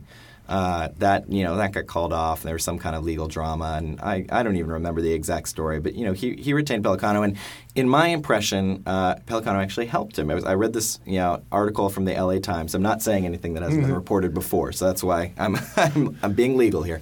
But... Uh, So I was like, well, you know, I'll ask him about it. Because maybe, you know, maybe the guy gets this, like, reputation as a sleaze, but he's not so bad. And Mike Myers will say something like, oh, you know, it's it's terrible he's going to trial, actually. You know, he, he was a pal or something. Yeah, I was like, maybe. I tried to tell myself this. And the occasion I chose to do this was uh, on the green carpet at the Shrek three premiere. And I said, you know, we were talking about Shrek, and he was being very charming and very funny. And I was like, well, you know, he always asks this kind of question last so that they can run away from me. It's like, well, so what do you, uh, you know, what do you think about Pelicano going to trial? And he just, I've never seen, you just picture Austin Powers suddenly just getting livid. I mean, uh, he just, and he just walked away. I was like, oh, God, okay, this didn't go well. And then the publicist is like, are you Patrick from the Daily News? Just just hang out for a minute. Jeffrey Katzenberg wants to come over and talk to you. So this is the head of DreamWorks Animation. And for all the gays out there like myself, he is the man who created The Little Mermaid. So that day I actually got yelled at for being inappropriate by the man who created The Little Mermaid, which was actually one of the few times I've been tempted to cry on the job, but you, there's no crying in gossip. You have to go home. So that's, yeah, that's bad. But, you know, other people are really, you know, sometimes people, it's impossible to throw them for a loop. And, uh, Glenn Close is one of those people. She, I think, is my favorite person I have met because I went to the Damages premiere, her F X show that she has. And the show, you know, it was right before it came out, and the show is about her playing this high-powered New York attorney with this, like, beautiful young protege played by Rose Byrne. And the poster was Rose Byrne's face with, like, a gash torn in it, and Glenn Close is, like, peeking out. So it was this, like, not thinly veiled, like, vaginal reference. So if you Googled it, every pre- every bit of press you found before it came out was, like, these lengthy discussions on the lesbian message boards where these people who basically, you know, fans of Glenn Close who have been waiting since Fatal Attraction to see her play something where she actually might be a lesbian. We're just going crazy. So everyone on the red carpet was asking, like, oh, Glenn, you know, what was it like to play a lawyer? Do you like lawyers? Do you know any good lawyer jokes? You know, everyone was asking the same thing. And she got down to me and I said, well, you know that the, the main fans of the show, are, it's all the lesbians love this show. So are they going to be disappointed or not? And I, you know, I she hesitated and I thought she was going to say, well, I don't know. And then she said, That's a that's an excellent question. There's so much lesbian subtext in this show, and actually, I think I just want to control Rose Byrne and control her body. I mean, it was like she totally ran with it, and it was a great interview. So that, that when that kind of thing happens, then you feel really good. All right. So Paper Dolls is uh, opening August thirteenth and runs to the twenty-third. Yep. Um, I'm assuming, is there a website or something that people there can is, find all uh, the, the specific, you know, weird schedule of The Fringe? It is w w w dot paper dolls the play dot com because paper dolls dot com is actually a website about paper dolls, like out of cut out of paper. I thought it would be porn or something, but it's not. It's it's really boring. So uh, paper dolls the play dot com, and you can find all the dates on there. You click on the date you want. It'll take you right to buy tickets. So come out and see it. It's going to be a good time. It's, you know, it's short. It's funny. And it has a it has a really hot guy who spends a lot of time with his shirt off. So there's really something for everyone. All right. Well, Patrick Huguenin, the, da- uh, the Daily News. Daily News. Yes. And uh, thanks for coming by and chatting about your play. Best of luck and in The Fringe. Thank you very much. The Producer's Perspective. Hey, everybody. It's Ken Davenport with the producers perspective dot com, Volume three. I was recently asked to take a look at some materials for a Broadway musical that is in development, and the developers were talking specifically about whether or not they should put a star in the show. Now, of course, the theater is filled with opinionated people, and I'm actually one of them, hence the podcast. But what I try to do is bite my tongue for a little bit anyway, and do some research, take a look at the data, figure out just how a star has helped or has hurt new musicals in the modern musical theater. So here's what I did. I took a look at some of the longest running shows in Broadway history. Here they are in order. Number one, Phantom. Number two, Cats. Number three, Les Mis. Number four, A Chorus Line. Number five, O Calcutta. We always forget about O Calcutta. Anyway, uh, number six, Beauty and the Beast. Number seven, Rent. Eight, Chicago. Nine, Miss Saigon. Ten, The Lion King. Now, if you take a look at that list, what do nine of those ten shows, the longest running shows in Broadway history, have in common? Not one of them opened with a star. So in my opinion, don't grab the guy from Hollywood. Work on making the show the star. That's the key to a long runner, and the history and the data prove it. in new shows, stars become very expensive insurance policies for those of us who may lack the confidence in our own material. Stars can actually make us lazy. And we all know they ask for a lot of amenities that drive up costs, from car service to flights to, yes, specialty wallpaper. That is a true story. And the other thing about stars is that once you go there, you can never go back. My suggestion to producers is to save the stars for the revivals, like the one revival out of those ten longest-running shows in Broadway history, Chicago. The revivals need them. They need that little extra spark. Now, here's what's even more interesting. When you look through that list again, look at how many musical theater stars were born from those shows. I count at least as many as there are shows on that list. So my mantra, I look to make stars, not count on them. This is Ken Davenport from the producers perspective dot com. On the boards. I can pretty much tell just by the title that there is going to be a cultural mashup going on in the new musical playing at the Fringe Festival called China, the Whole Enchilada. So uh, we've got playwright and uh, Mark Brown here to talk about the show. Yes, thank you. Thank you for having me here. Cultural mashup. So what is China, the Whole Enchilada? Uh, it is the entire history of China in ninety minutes. Okay. four thousand years of history mashed into ninety minutes, um, plus Fu Manchu, Ming the Merciless, uh, Ricardo Montalban is in it, Star Wars, uh, Lord of the Rings. It's sort of a, well, it's three guys. It's three guys doing the whole story. One guy is an expert on China. The other guy is afraid that China is overthrowing the world at any second. And the third guy keeps getting China confused with Japan. Now, I, I see, is there some inspiration taken here from uh, shows such as The Complete Works of William Shakespeare Abridged? And... Yes, yes, yes. It, it is like The Complete Works of William Shakespeare or A Complete History of America. Uh, the tough thing that I ran into was with like Complete History of America, we know that history, so it's easy to make fun of it right away. Uh, with China, there was sort of, let me teach you right before I make fun of this thing about it, and then sort of make fun of it. So, uh, but I've had, there's been several um, people born and raised in China who have seen it and said, I got all the history right. Well, that's always good to have, have it right. That's always good. Except the fortune cookie. I lie about the fortune cookie, but who cares? So, and it's this is a musical as well, right?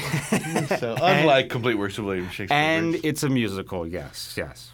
So, where did the where did the musical numbers stem from? And you know, I, I just have playwright down here. You didn't do the music, did you? Or, or did I you? wrote uh, uh, I wrote the lyrics and the basic melody line, and then I went to my friend Paul Merkovich.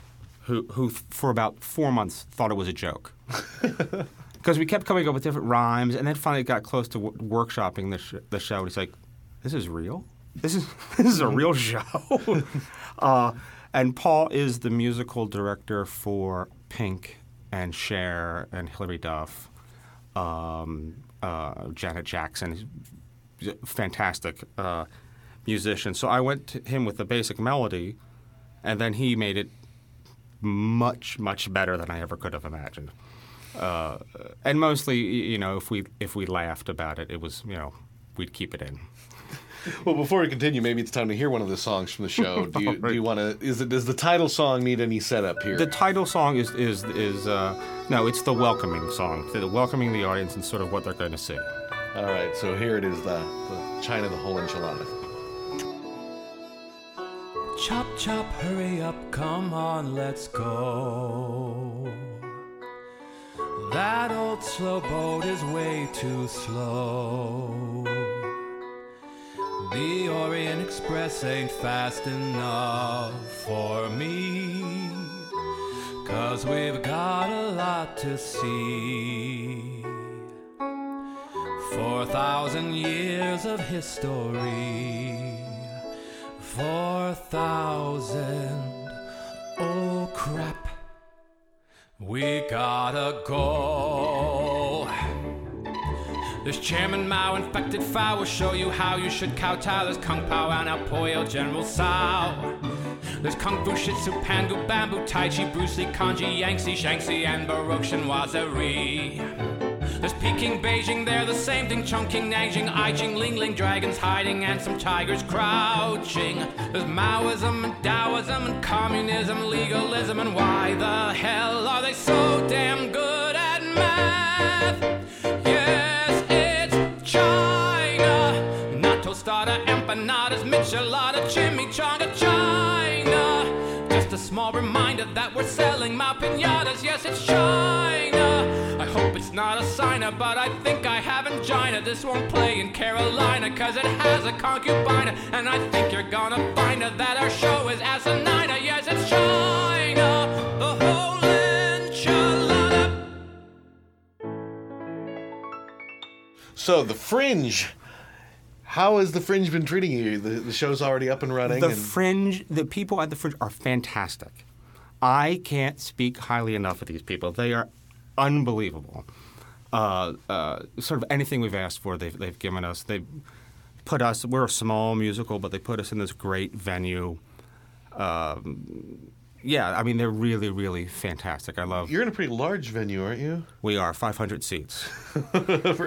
five hundred seats for the... Uh, and they've blacked out some seats. I think it, it holds seven hundred. So they've, they've, you know, blocked off some of uh, the seats. But yeah, we're in a five hundred seat house, so it's... probably be hard to sell out during the Fringe, but uh, we're hoping. Uh, uh, but but they have been they've just been fantastic. Every, you know, from Elena on down, they've just been really amazing. Our tech rehearsal went really smoothly. Everyone was great. Technically, we had our opening. We had some technical problems, and they were right there, running in, fixing stuff. So, yeah, I I, I love them. So, what are some of the most uh, interesting China, uh, tidbits from Chinese history that you were unfamiliar with before? Well, it's interesting because this this came about because my wife and I adopted a little girl from China. And uh, uh, a lot of people read books about China before going over to adopt. I know the first time I adopt a child, I'm always like, let's make fun of her culture. Let's make fun of her culture. And that's what I wanted to do. I wanted her to grow. It's the it, I got the Parenting by Don Rickles book. Um, uh, yeah, well, we actually don't really make that much fun of the. Uh, uh, we make fun of the U S a lot uh, and the British, but uh, I didn't really know anything about the, the history of China and read. I just became fascinated with it. So th- and everything that they invented, um, a- a- just. sort of everything is in there. But then it became more and more of like how badly the world has treated China over thousands of years. And they've just, they constantly invade us, like a giant revolving door in China that, you know, the Mongols come in, then the Manchus come in, everyone, the British come in with their opium. So they've just been ruled by other people for the longest time. Um, But some of the more interesting things, well, I mean, sort of the more macabre things of uh, death by a thousand slices is always fun. Death by a th- what? Thousand slices, uh, slow slicing is a way that they they uh, would execute people. Here, you know, here we electrify them. Uh, much uh, more humane. Much more humane, jolting them. Uh, but in China, for a long time, they would. Um, Slow slice. It was death by a thousand slices, and they would slowly slice the person to death. Arms come off, then the legs, and then they would cut, and so the heart would come out. It's, you can actually see pictures of it online. The Bush administration is hearing this and trying to figure out a way to not call this torture. Yes, I think they're already working on that. Yes, yeah, it's not. It's not torture. It's, you know, not covered in the Geneva Convention. uh, uh, what uh, uh, Chinese checkers isn't Chinese. Um, it's a German game called Sternhalma uh, that I think it was Mattel changed the name to Chinese checkers to make it sound more exotic. A bigger question: what do they call Chinese food in China? Lunch. um, yeah, we were there. In China. I was in China for about a month. And on the third, I think it was the third day, some people we were with said, you know what, I'm really, really tired of Chinese food. Like, well, you know, we're going to be here for a month. You better get used to it because that's where we are. Uh, uh, but, yeah, no, lunch. It's pretty darn good food over there. All right, we're going to play another song here from the from your demo. Um, Fantastic. Do you want to uh, introduce this song? This is, uh, we, we, as we march through time, uh, we come to um, the student demonstration at Tiananmen Square, which th- while you're there and you get the official tour, they never mentioned the student demonstration. Uh, and this is a song about Tiananmen means uh, Gate of Heavenly Peace. So this is a song about the student demonstration in nineteen eighty-nine. All right, let's take a listen. In the spring of eighty-nine, Hu Yaobang, he passed away, and they came from miles around to the Gate of Heavenly Peace, a k a. Tiananmen Square. Tiananmen Square, you idiot! The students prayed for his soul, and they prayed for democracy, and they prayed his light would shine on the Gate of Heavenly Peace. Well, the ground cracked open and the sky grew dark. They came rumbling across the land, and the devil crush your faith into the ground. I'm gonna crush your faith into the ground. At the Gate of Heavenly Peace. Look at the gate. Oh, at the gate. Yeah. There was a man, Deng Xiaoping. He was small, four foot five. He was one of eight elders. He was a hard life.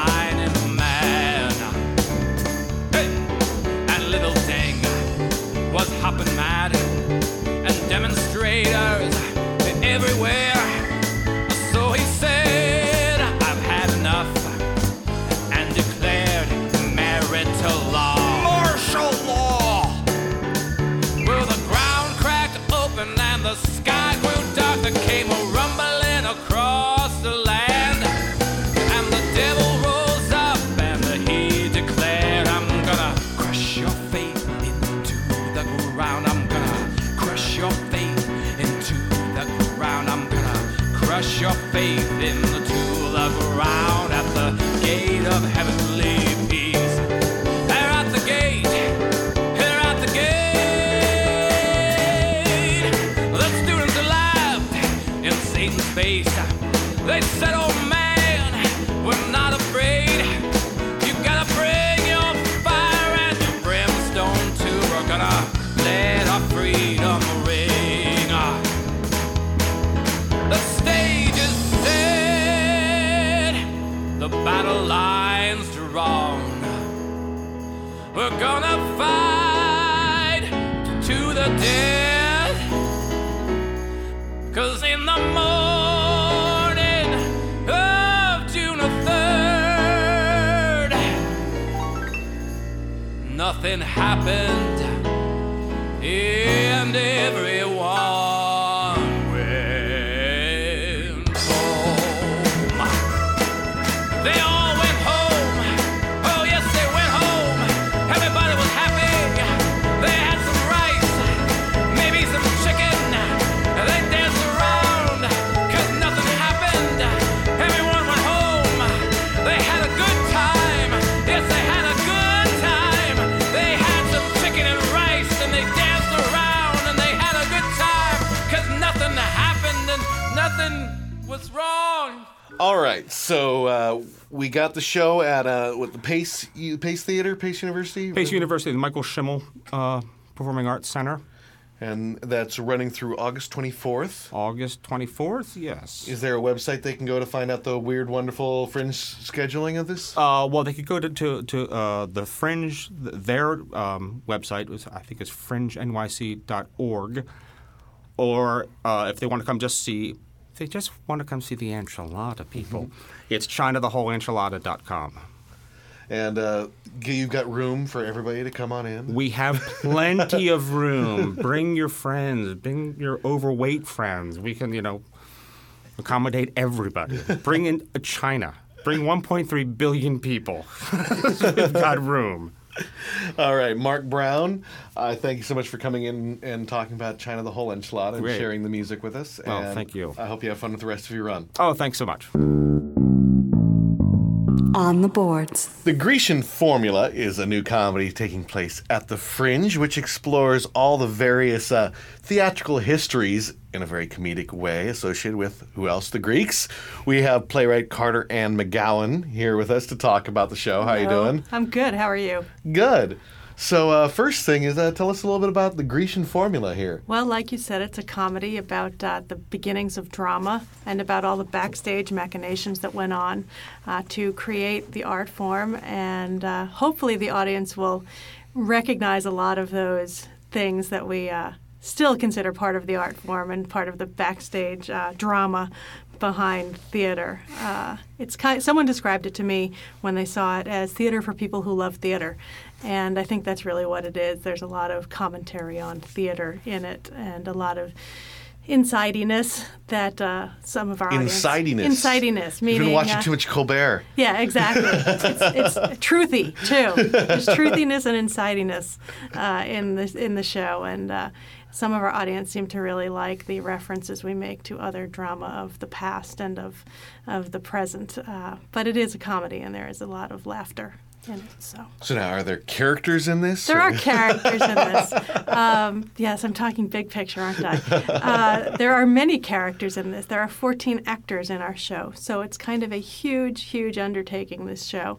Um, we've got uh, the wily slave and his wife who are threatened with uh, being split up by Thespiotis, who, if you are into theater history, you may recognize Thespi- Thespiotis as uh, Thespis, who is credited as the father of drama. And in our play, Thespis may not be exactly the father of drama, but the father of convincing someone else to write drama. Um, We have a tyrant uh, and his seer. We have um, Sock and Buskin, who are multi-purpose comic guys who... Uh, If you if you've ever heard of Sock and Bus- Buskin, that's what the comedy and tragedy masks are actually called. They're Sock and Buskin. Sock is the comedy mask. Buskin is the tragedy mask. Um, so they are multi-purpose uh, clowns throughout the Your show. Swiss Army knives. Yeah, yeah, they are. They're in uh, they're in every scene, and it was funny when we were casting the show. We thought, oh, these were small roles, and then we realized, no, no, no, they're huge roles. They're in every scene in the show as different characters. Um, but yeah, fourteen actors.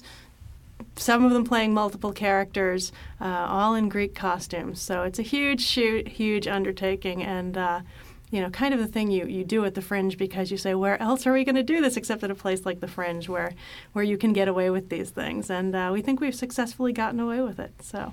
So what was the, the impetus, the inspiration for you writing this show? Um, there were a few, and one of them is almost too depressing to talk about, but what the hell? Um, one of them, can I say that?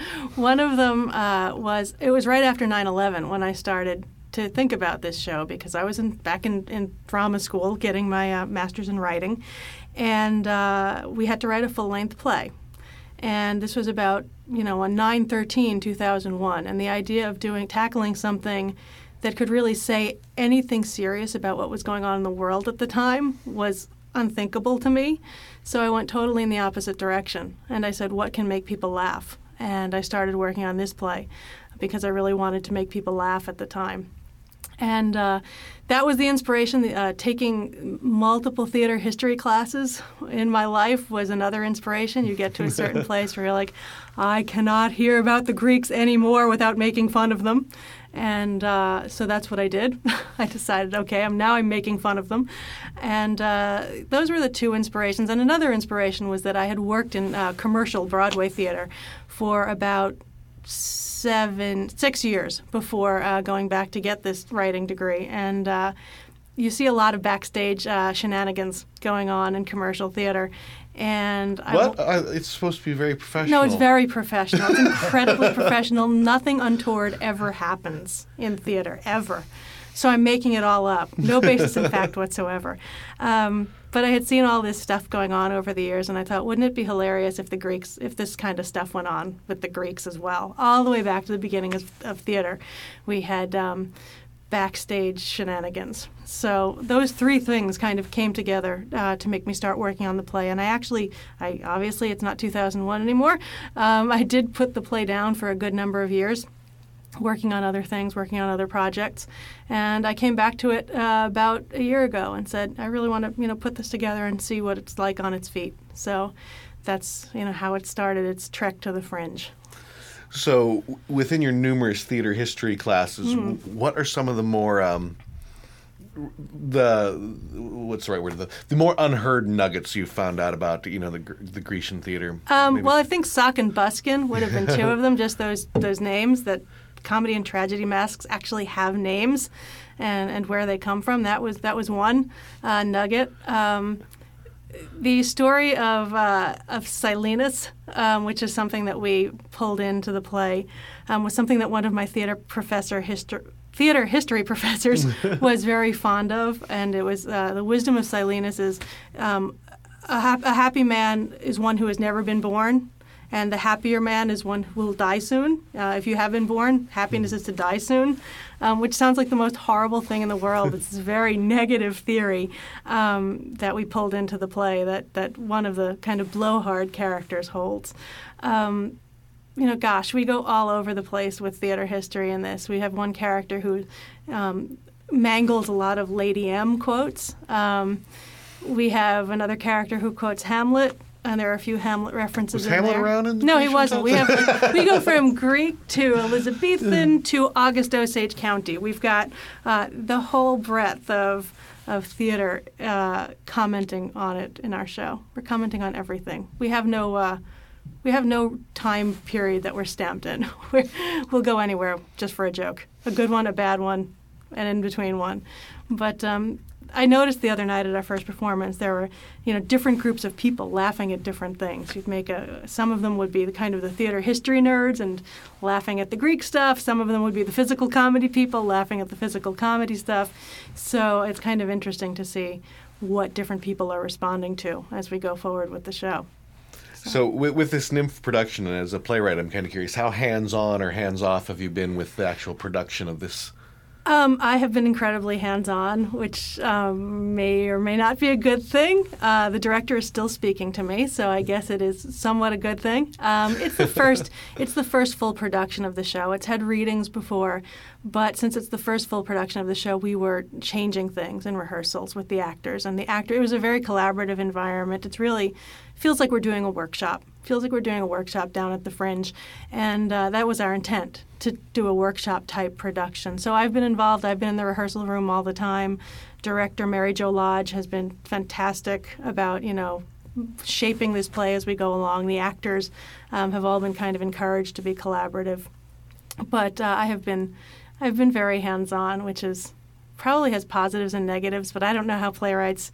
I know some playwrights who just say, I'll come to opening night. Give Here's the play, I'll come to opening night. And that scares me too much. I don't know. A bit of a micromanager, I suppose.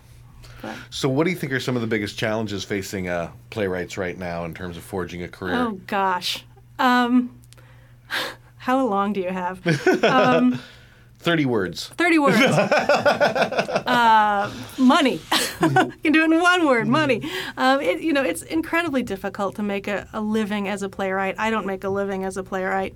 Um, and, you know, you hear a lot about people saying all the good playwrights are going to television because of, you know, the financial issues. And I think that's, I think there is some truth in that, but I think if you look at the history of playwriting, the number of people who've made a living as a playwright, you know, all throughout history has been minimal. So I'm not sure now that it's any worse than it has, it's ever been, and it's probably better now because people who are playwrights actually have options.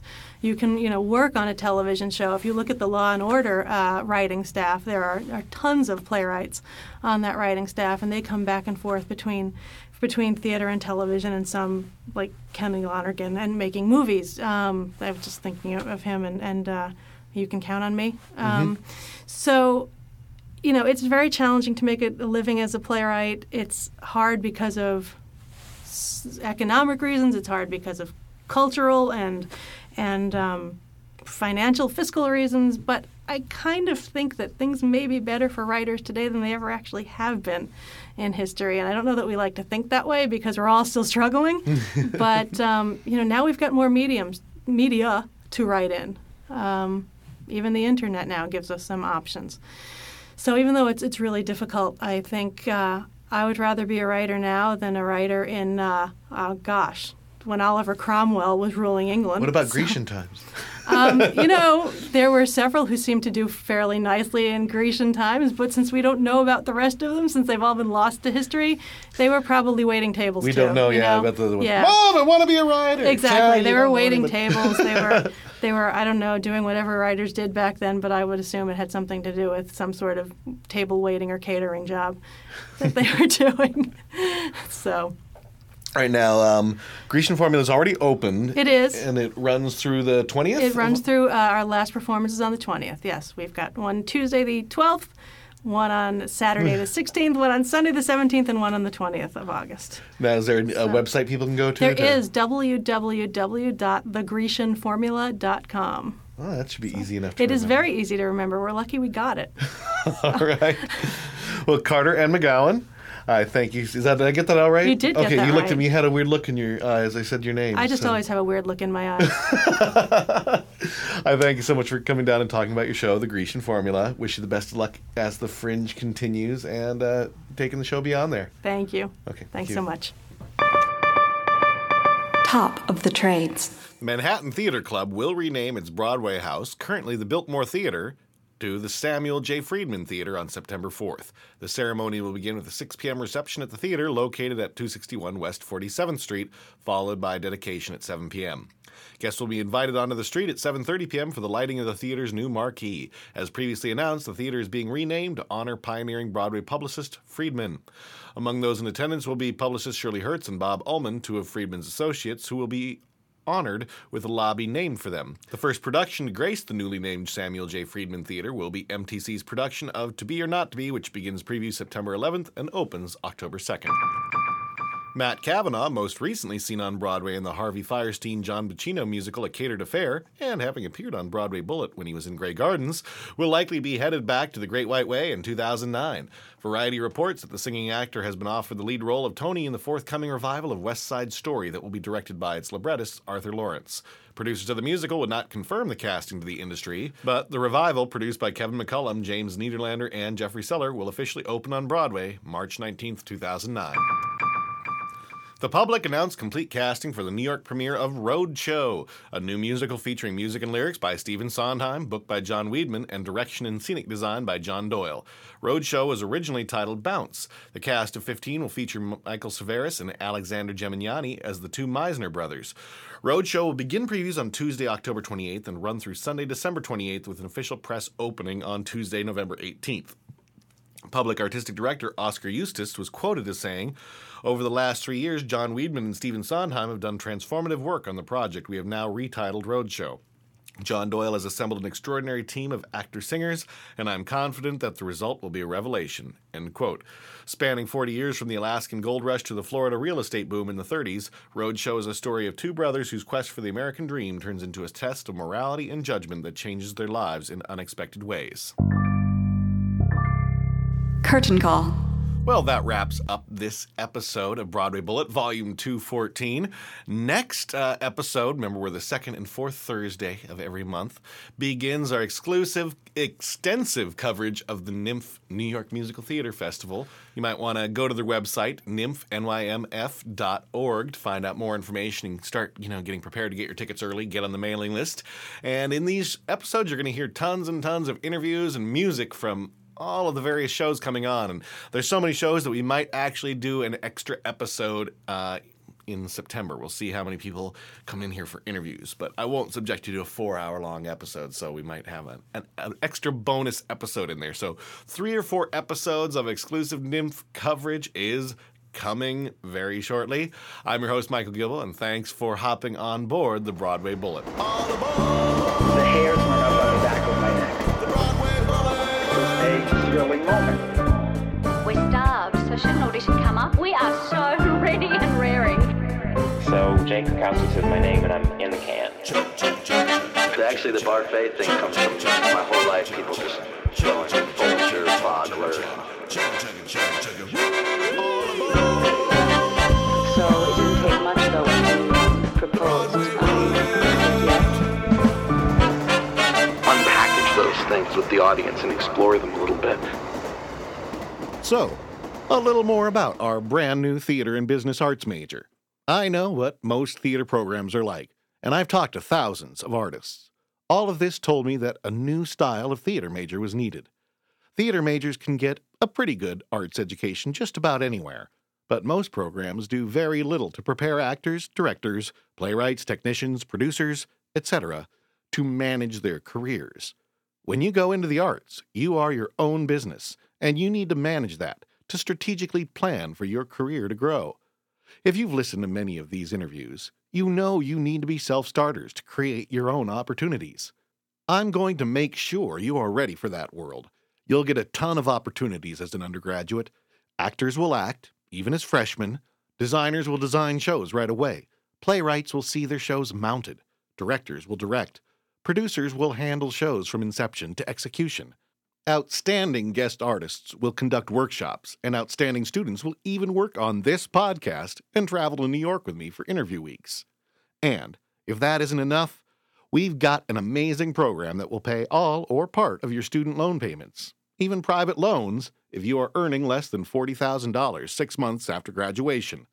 That is an invaluable option that lets you pursue your passion in theater with less financial pressure. If interested, and I hope you are, go to Broadway Bullet dot com. I'd love to help you launch your career.